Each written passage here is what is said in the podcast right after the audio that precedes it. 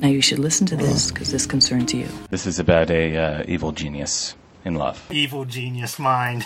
It woke me up from my sleep and I don't like it. No, you're an evil genius, is what you are. If this works, you're, you're some kind of uh, uh, evil genius. Honest to God.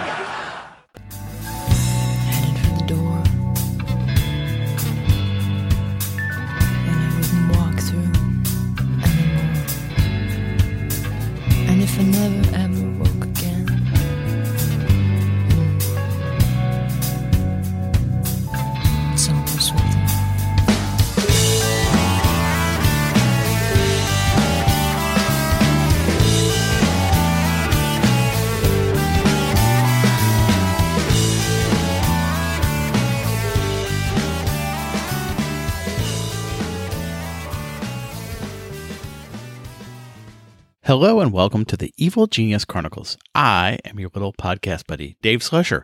Welcome to this show. Show is being recorded for September 1st, 2022. Life is good. First, the business. The show is not kid safe, not work safe, not safe for anyone in any circumstance. You have been forewarned. Show is Creative Commons licensed, non-commercial attribution 4.0, unported. The music is by the late great band, The Gentle Readers. They're at gentlereaders.com. Bandwidth is provided via Cashfly under the kind auspices of Backbeat Media. Thank you, one and all. I do not speak for my day job or even really mention who they are because they are not on the hook for the nonsense that ensues. It is my own nonsense, and I am solely responsible for the content of the nonsense. Shall we begin? I'm going to play a song um, that was has been all over the Rock and Roll Geek Show. It is from a band uh, called Thundermother, who are, I believe, Norwegian. They're Scandinavian. I believe they're Norse. Um, with a kind of Janis Joplin kind of uh, singer with an ACDC kind of band behind her, all women. Um, Butler did a controversial track by track of this new album, and he gave it a perfect rating, which is excessive. But I started to play two, three different songs, and none of them uh, struck me enough to want to um, uh, play them. So, uh, at least for me, my subjective experience ain't a perfect album, but it's a good album. And I'll tell you, uh, the main reason I picked the, so the name of the album is Black and Gold, and I'm going to play the title track. You know why? 'Cause I went to Georgia Tech. That's why. I like the song, and I went to Georgia Tech, whose colors are black and gold. So let's do it.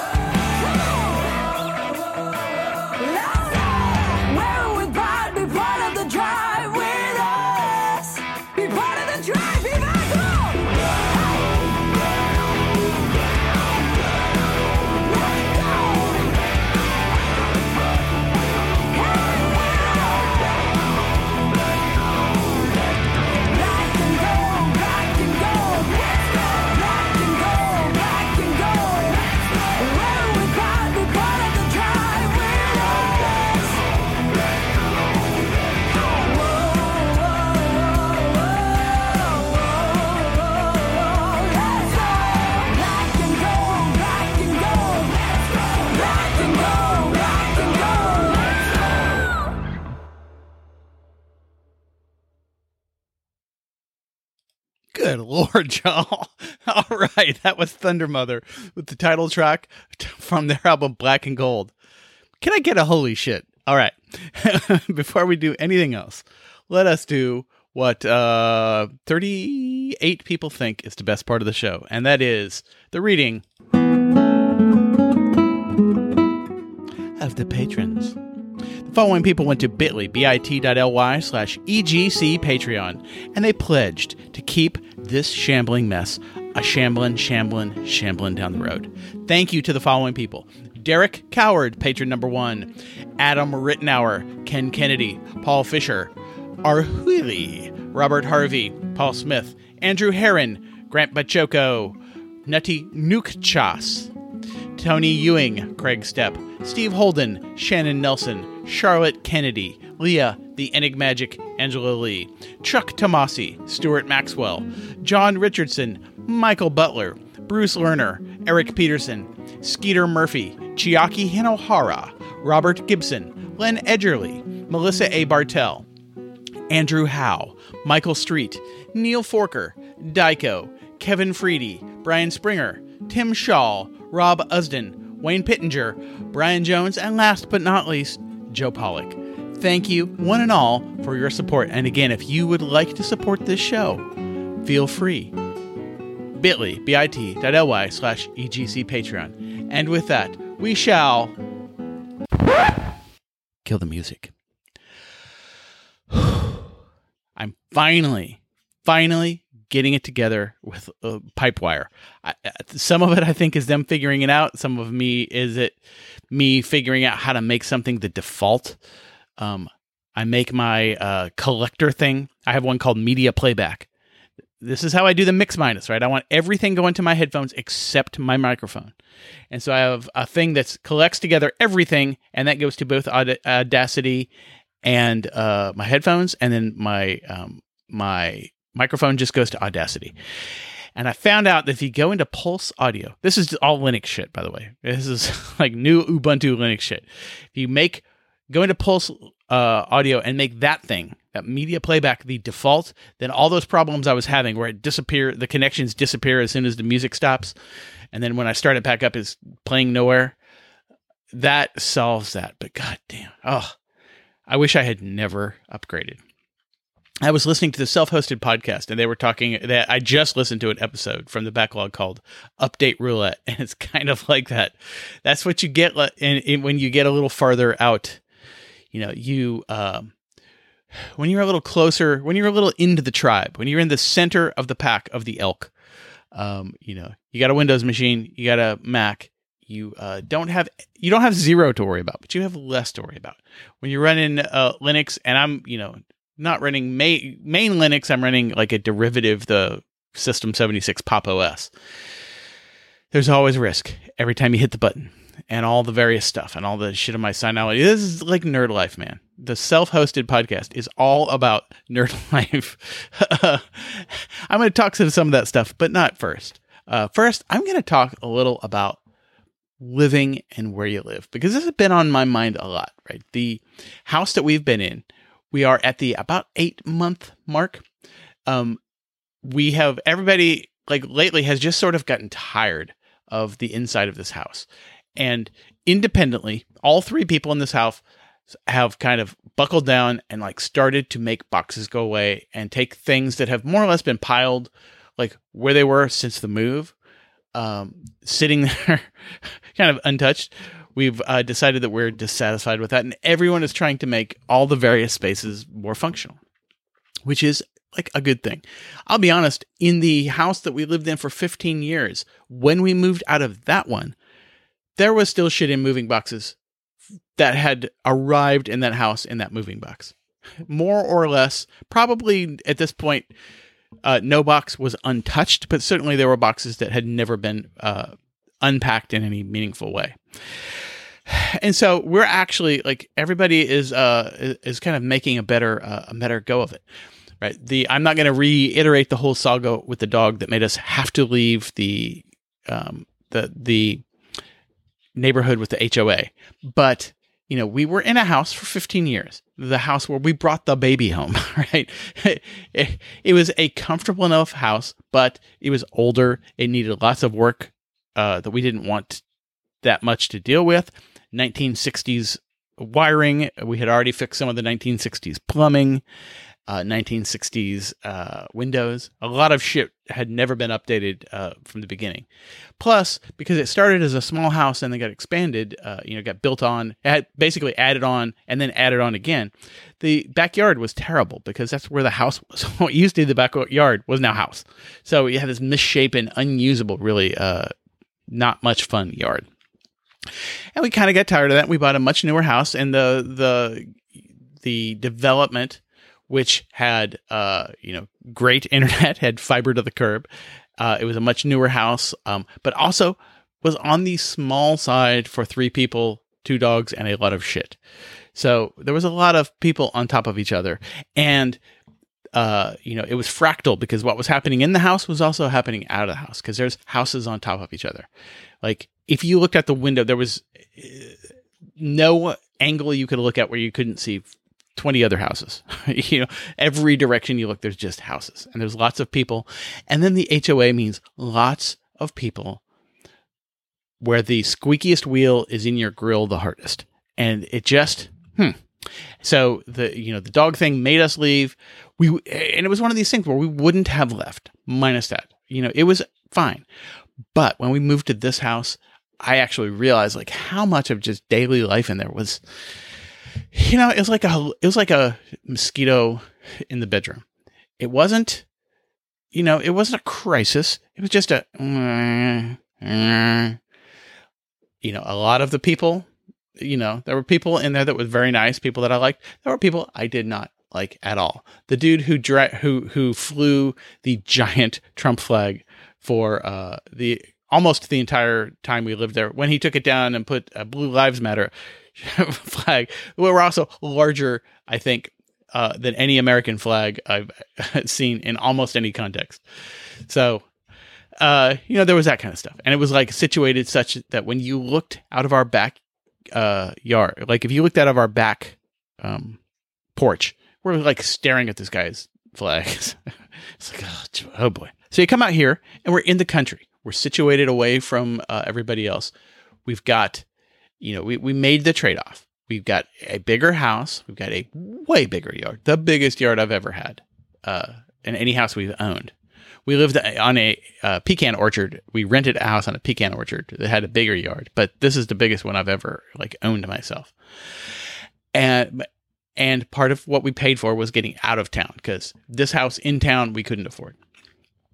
Um, and we kind of thought we were taking a hit, but it turns out like this little highway that we live on, on like we can get downtown the same speed or faster because you go kind of down, out, and around without going through the central, um, the central traffic of. Uh, there's basically one road that goes from inland to Myrtle Beach, and it goes right through the heart of this town. And uh, you know, when we lived in the the development, we went down that road to get to anywhere unless you explicitly took a back road, which took even longer. And so we can get, like, if we go to downtown, it's the same time. It, takes basically the same time to take the kid to school from here as from in town. And, uh, you know, so, like, the, but I had this conversation with the kid at, at uh, dinner yesterday, which is we just like the way life feels out here. We have neighbors, but like the entire neighborhood has like eight houses. They're building two more. So there'll be like 10 houses or 12 houses when we're done. Like the entirety of the, the big giant block that we live on has 12 houses. Um, you know, we have the uh, we have the ballpark across the street. We actually went over and did batting practice yesterday. We, you know, we walked across the street with a bucket of balls and just did it till we got tired. Yeah, so like much of life, we like the way it feels, and uh, in a way, I like we wouldn't have come here for the life but we like the life. Uh, I spent hours yesterday uh, weed whacking and mowing and leaf blowing, and you know what? I enjoyed it. it's an acre and a half, and like mowing the acre and a half with the the, the zero turn, I just kind of like it. I just like the pace here. I like the way we feel in the house. I like the amount of elbow room we have inside the house and outside the house and in the neighborhood.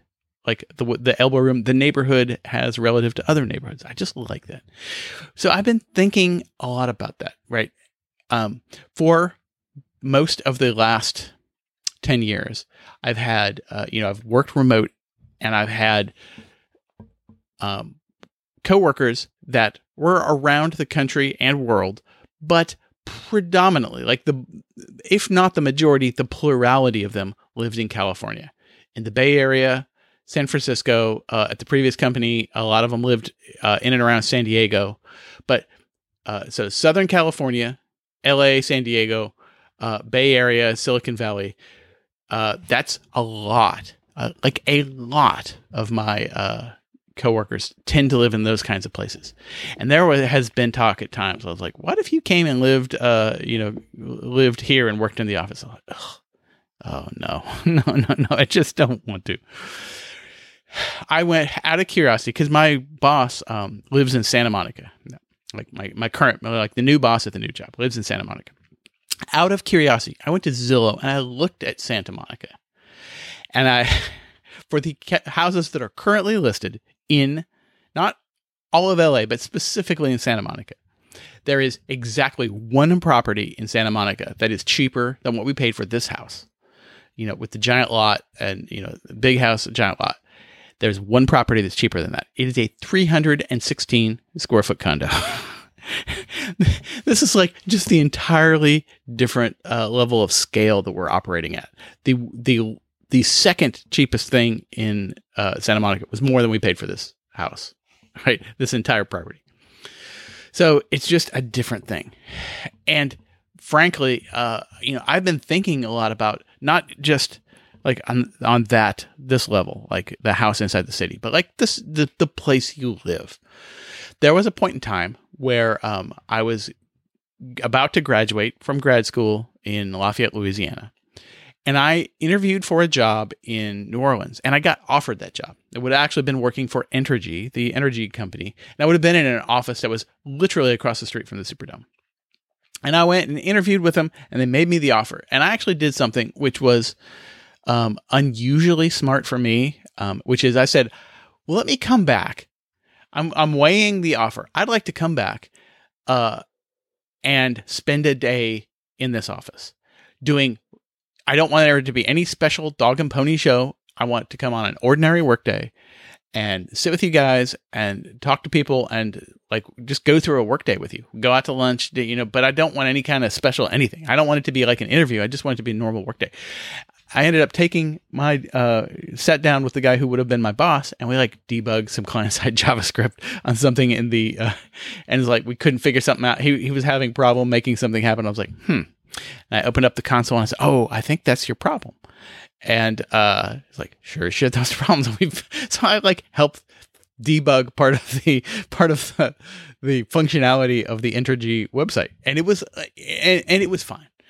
And I think the job would have been fine, and the people were fine. The guy that uh, I would have worked for was also a mystery novelist. That was part of the attraction of me as a candidate is that I was doing reality break radio show, and I had interviewed his mentor on that show, which was the New Orleans-based writer, science fiction writer George Alec Effinger. Um, so uh, he, he he was a great guy, and I liked that guy. But the act of like leaving um, the office by the Superdome, it was like four o'clock. I start got back on the road to head to Lafayette, and it was like you know it was like a two-hour drive, and it's like four o'clock. It's you know the early part of rush hour, and I could not because the entrance to I ten was unlabeled. Uh, I couldn't figure out how to get back on the interstate. and and when I did, I think I got on the wrong direction, and then I had to uh, like take an exit and turn around. And at this point, you know, by the time I'm doing all this, we we went from early part of rush hour to straight on rush hour. And at some point, I realized I just don't think I can. I just don't think I can live in New Orleans. I don't think I have what it takes. New Orleans is not a casual place to live. It's a it's a commitment. It's a lifestyle. Not to mention that uh, one of my fraternity brothers lived there, and he I forget the part of town he lived in. It was uh, not ritzy. Let's say it was a fairly working class neighborhood. And he came out one day, and his car was on blocks, and all four of his tires had been taken off of his car. this, this is like in 1996. and he said, just, it just came out to go to work and all my tires are gone. Like, what, what, what have I done? Why do I live here? You know, so um, I think about that when I, you know, when I look at uh, Treme or something like that, you know, or when I hear people talk about New Orleans, is New Orleans. My experience and the way I sold it to myself, the way I kind of made the decision is, I like being in New Orleans on Saturday night, and I don't think I want to be there Monday morning. you know, it's I just made that decision. When we went to visit New York City uh last fall, you know, the the, centerpiece of the entire trip was uh uh, the kid and my wife going to see Harry Potter and the Cursed Child. So we're staying near Times Square, you know, walkable from the hotel to the theater that, that's happening. Like we're close to the theater district. And I'm going to tell you that between um, between LaGuardia and making it to the hotel, I was so done with the place that I was ready to drop them off at the hotel, change my flight, and go back home that same day. It's like I just it's like I haven't even really gotten into New York City and I'm tired of New York City. So if there ever in my life, I don't know that there ever was a point in my life where I said, you know what I want to do? I'm going to go move to New York and be a bohemian and live the arty life. That was never in the plan for me. If there was ever any temptation that way, boy, it was over. It was over basically on the uh, train ride uh, to the hotel. like just getting through the train stations and figuring out, you know, figuring out what to do and then getting from the train station to the hotel. Like, I'm just already sick of this fucking place. and it was an okay weekend, but I'm going to tell you, like, I am not on fire to go back to uh, New York City for any reason. there are so many more pleasurable places to me. And it was just even like, uh, even just existing in the space of the city as a tourist for a long weekend uh, took more out of me than I wanted to give. So living there day in, day out, I just, I know that I don't have it in me. If you look at kind of the, like at the macro level, where I've lived, the vast majority of my life since I was 17 years old has been in the Southeast. I had, you know, three years in Portland. Uh, I had a couple years in Louisiana, which is not no longer in the Southeast, but not that far from the Southeast. I had one year in Chicago, three years in Portland, and other than that, it's been between basically uh, Georgia and South Carolina. And for most of the last 20 years, um, it's uh, almost all the last 20 years, I've spent the vast majority of my time somewhere between Georgia, South Carolina, and North Carolina. You know, we would before we moved. My father-in-law he lived in North Carolina, so we would go there. You know, we would tourist in Raleigh sometimes. We would go to Atlanta sometimes. We go to Augusta to visit family, but like ninety percent of it was uh, in this like three-hour radius, and then occasionally we would go outside that. Not like ninety-nine percent of it was you know no farther than Atlanta. And you know, I don't have a problem with that. the as a kid who grew up in uh, Nebraska and Kansas, uh, I actually have become extremely comfortable in the Southeast. And frankly, I'm more comfortable here than I was in Atlanta. I still have a number of friends who live in Atlanta, and it's the same kind of thing. Atlanta is not as hard to live in as New York. And in fact, I remember in the mid uh, mid to late 80s when I was in school there. It was the big, the real first wave of, of New York, basically like property tax refugees coming from New York, Connecticut, you know, New Jersey, and then settling in Atlanta. And then settling in Atlanta and basically then bitching about how, uh, Atlanta's way worse than where they came from. And I was, I saw somebody else make this statement in almost the exact same words about Myrtle Beach not that long ago. I said, however it is you got here, I guarantee it goes back the other way. So if you don't like it here, get the fuck out and go back the fuck back home. go back to New York, the place that you couldn't afford to live in and left in a huff. So, uh, yes, uh, they probably do have better bagels, but You made the decision. So either suck it up or get out. But it is so um, wildly common um, that uh, this area that I've decided that I'm comfortable with. And let's take even the larger area. Let's take from where I am all the way to Louisiana, right? Which is, like I said, most most of where I live.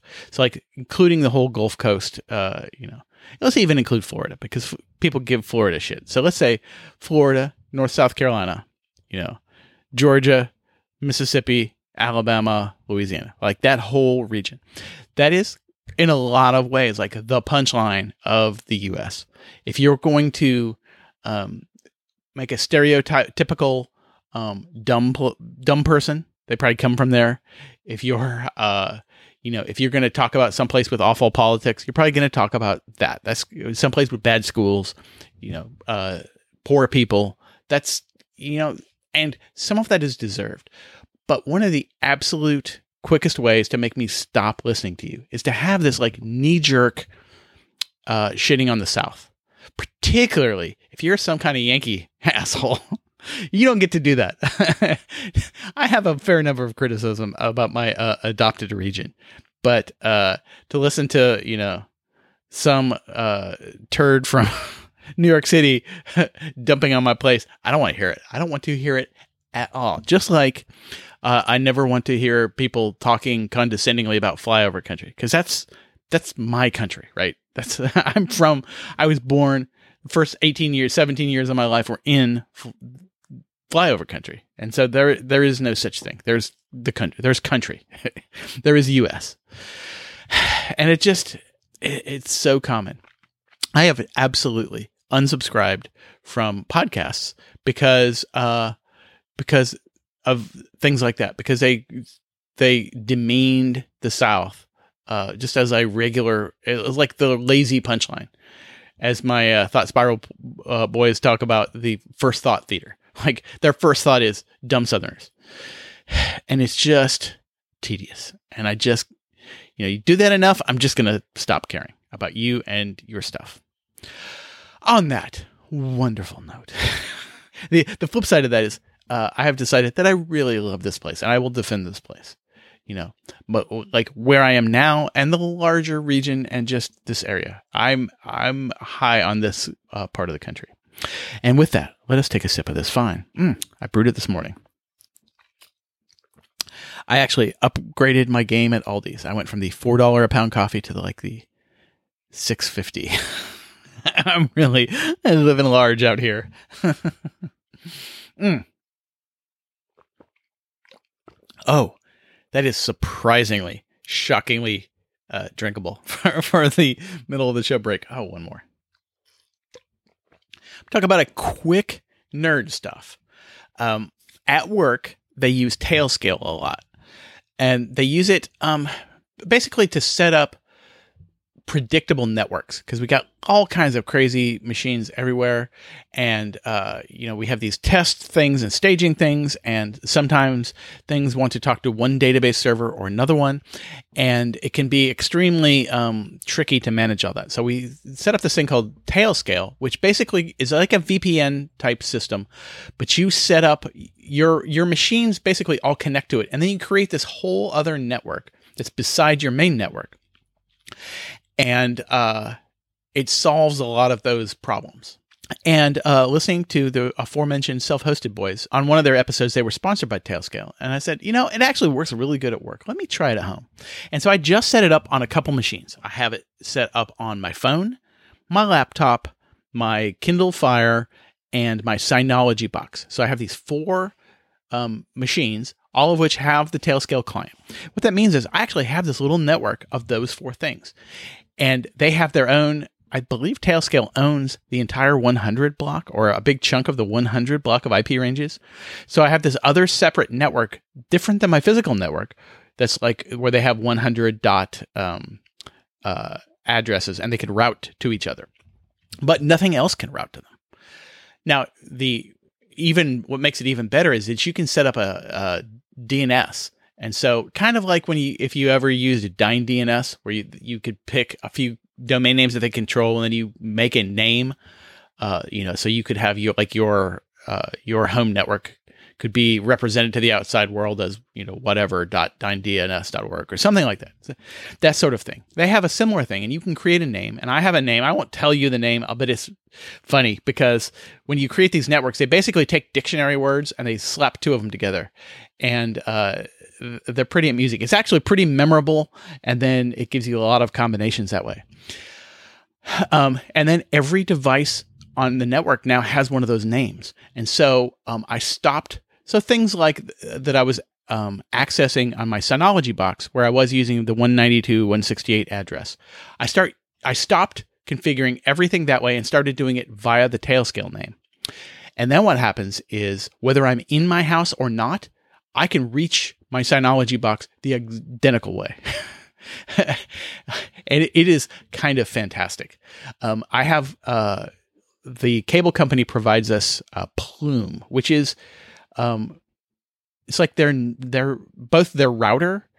They provide this this router and then this um, mesh networky thing with these little pods, and you plug one pod into the to the you know ethernet port of the router and then you plug other ones. They give you two for free. I may actually pay five bucks a month for a third one specifically because we have a dead spot uh, where our bedroom is.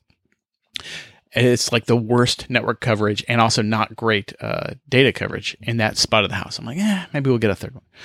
But so you can manage that thing but it's it does not have a way to log into that thing from outside your network. So if you're on the home network talking to that thing boom, it logs you in. But if you're outside the network, it doesn't. And one of the things you can do with Tailscale is you can say, um, you can access the services on your other machines easily. So, you know, my Synology, uh, you know, has the web page, it manages it, and I can be out on the mobile network and reach my home and manage my Synology. Fine. Great.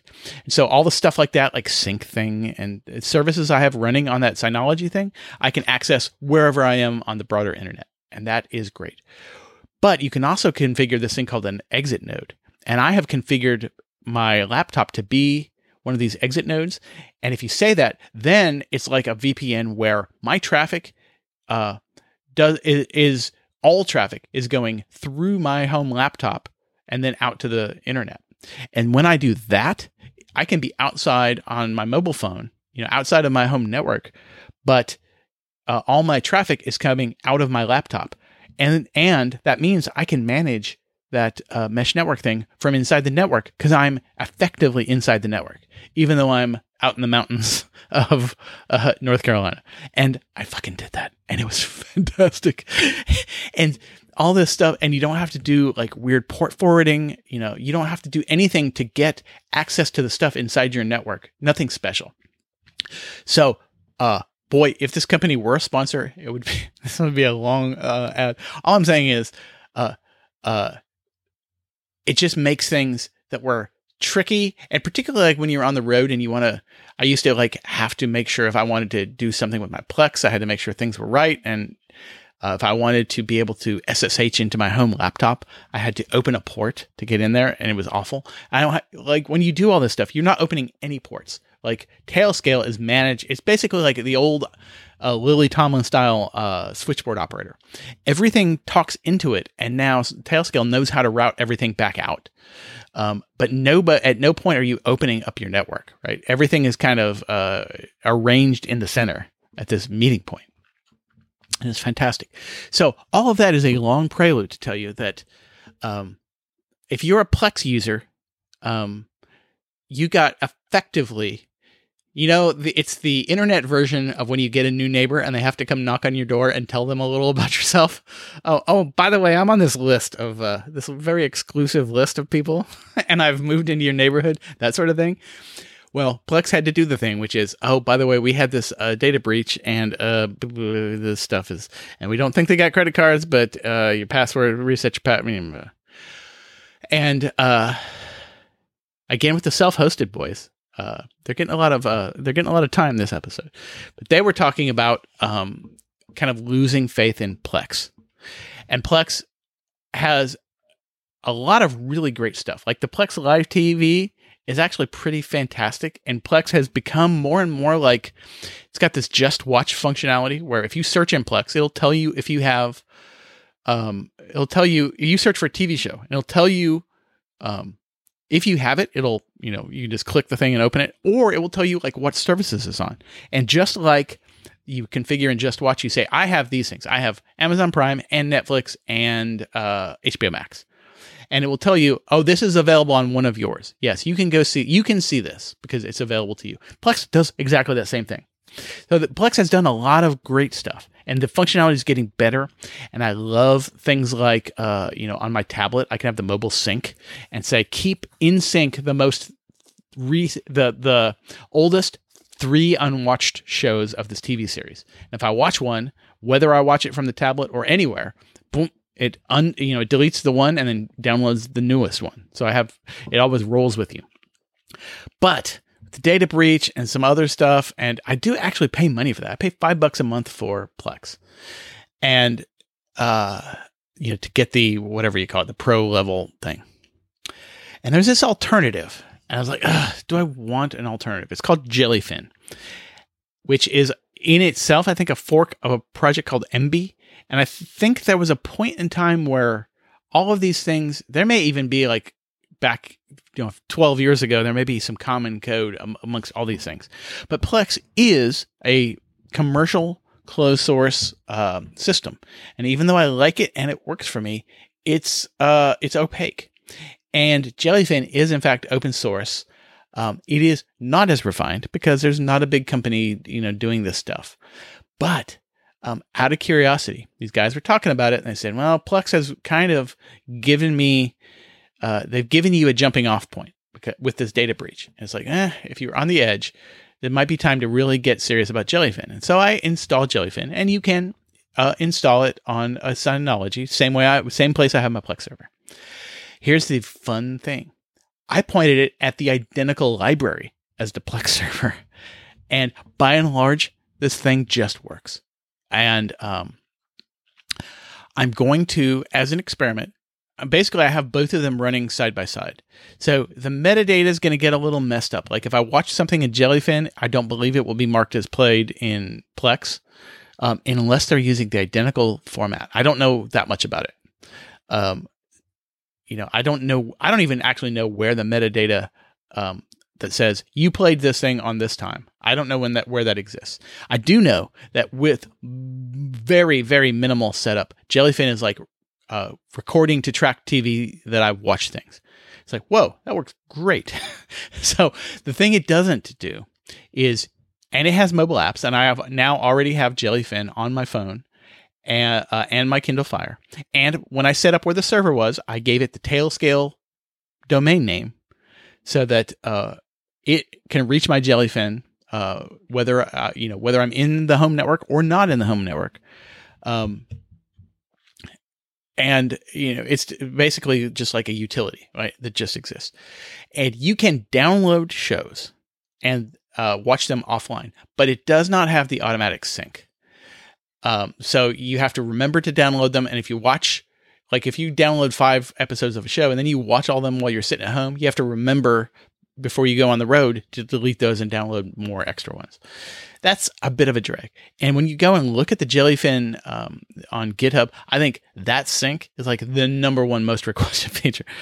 so with any luck, um, there will be a point in time uh, in the future, hopefully not this far future, but in the you know uh, middling-ish future, that um, that that will uh, come online. So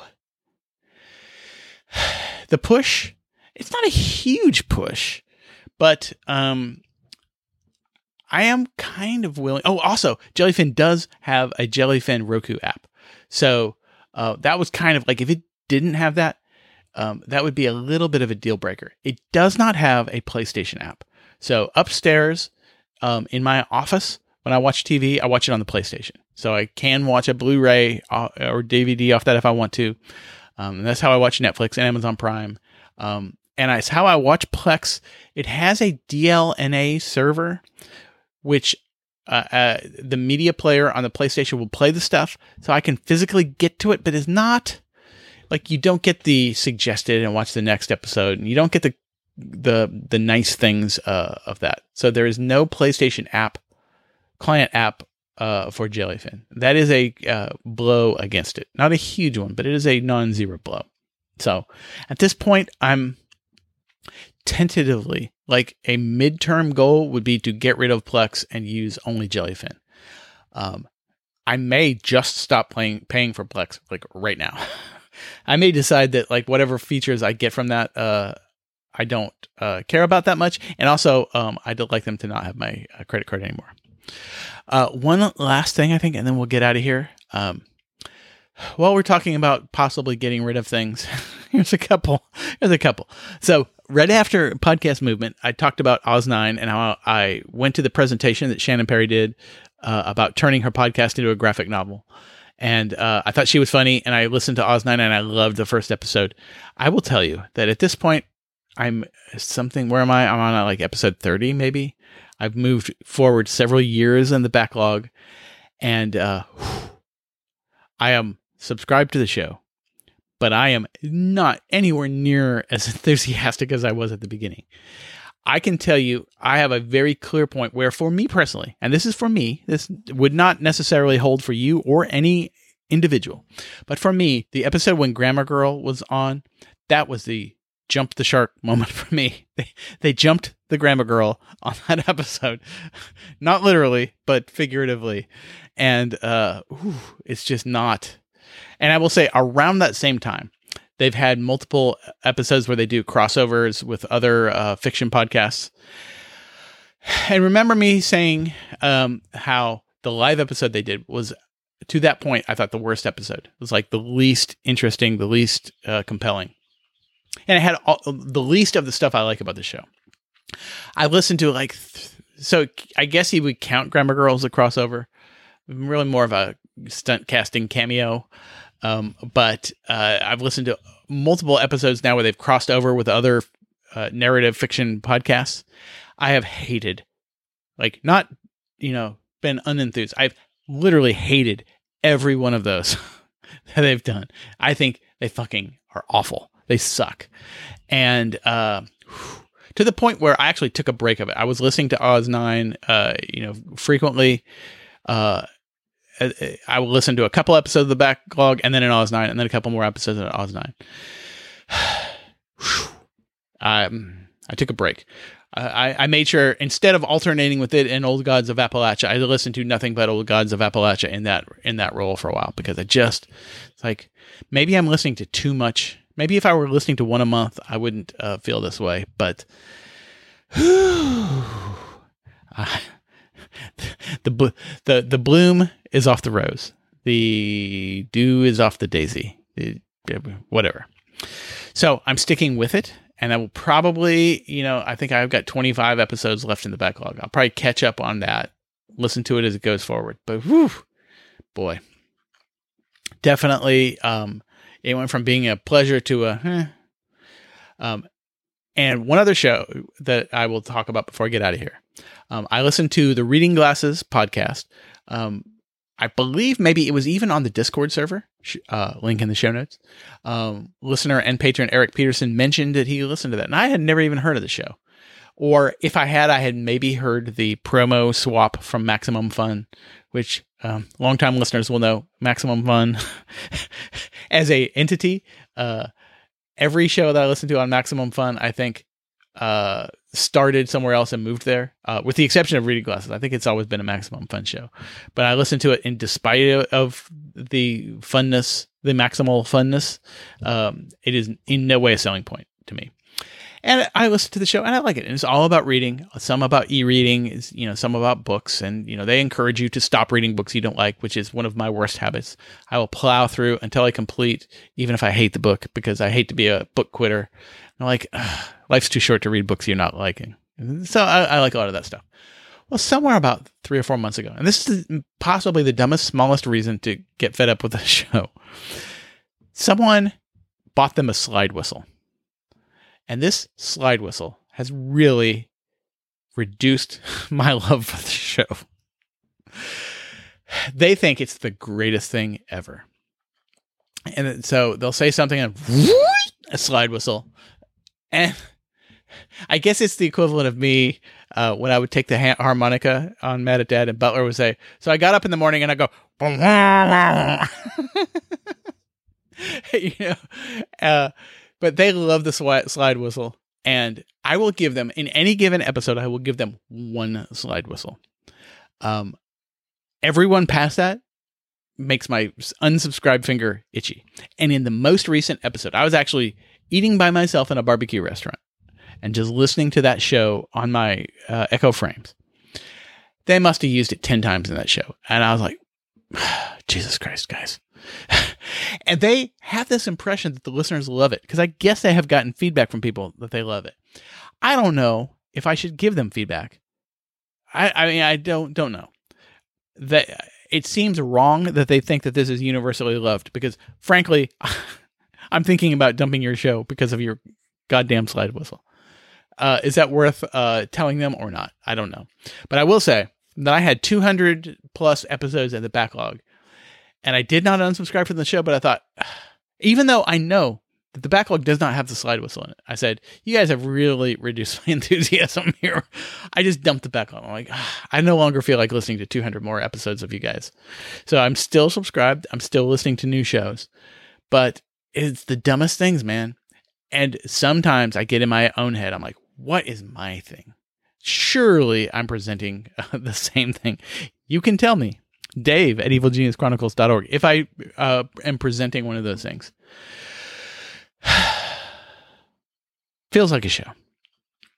Feels like a show at this point. If you would like to reach me, the aforementioned email address, dave at evilgeniuschronicles.org. Show notes will be up there. If you want to get to any of the things I mentioned or any of the shows I mentioned, whether positive or negative, they'll all be up there. You may say, but I love slide whistle and I want to hear indiscriminate use of it as punctuation in a podcast. Be my guest. you can uh, follow the link to reading glasses.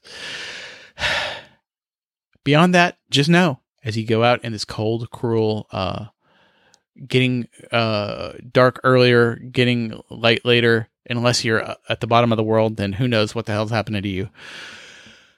Just know that I love you. Goodbye. When that's over, if we're still alive, I'll clean my own fucking mess up.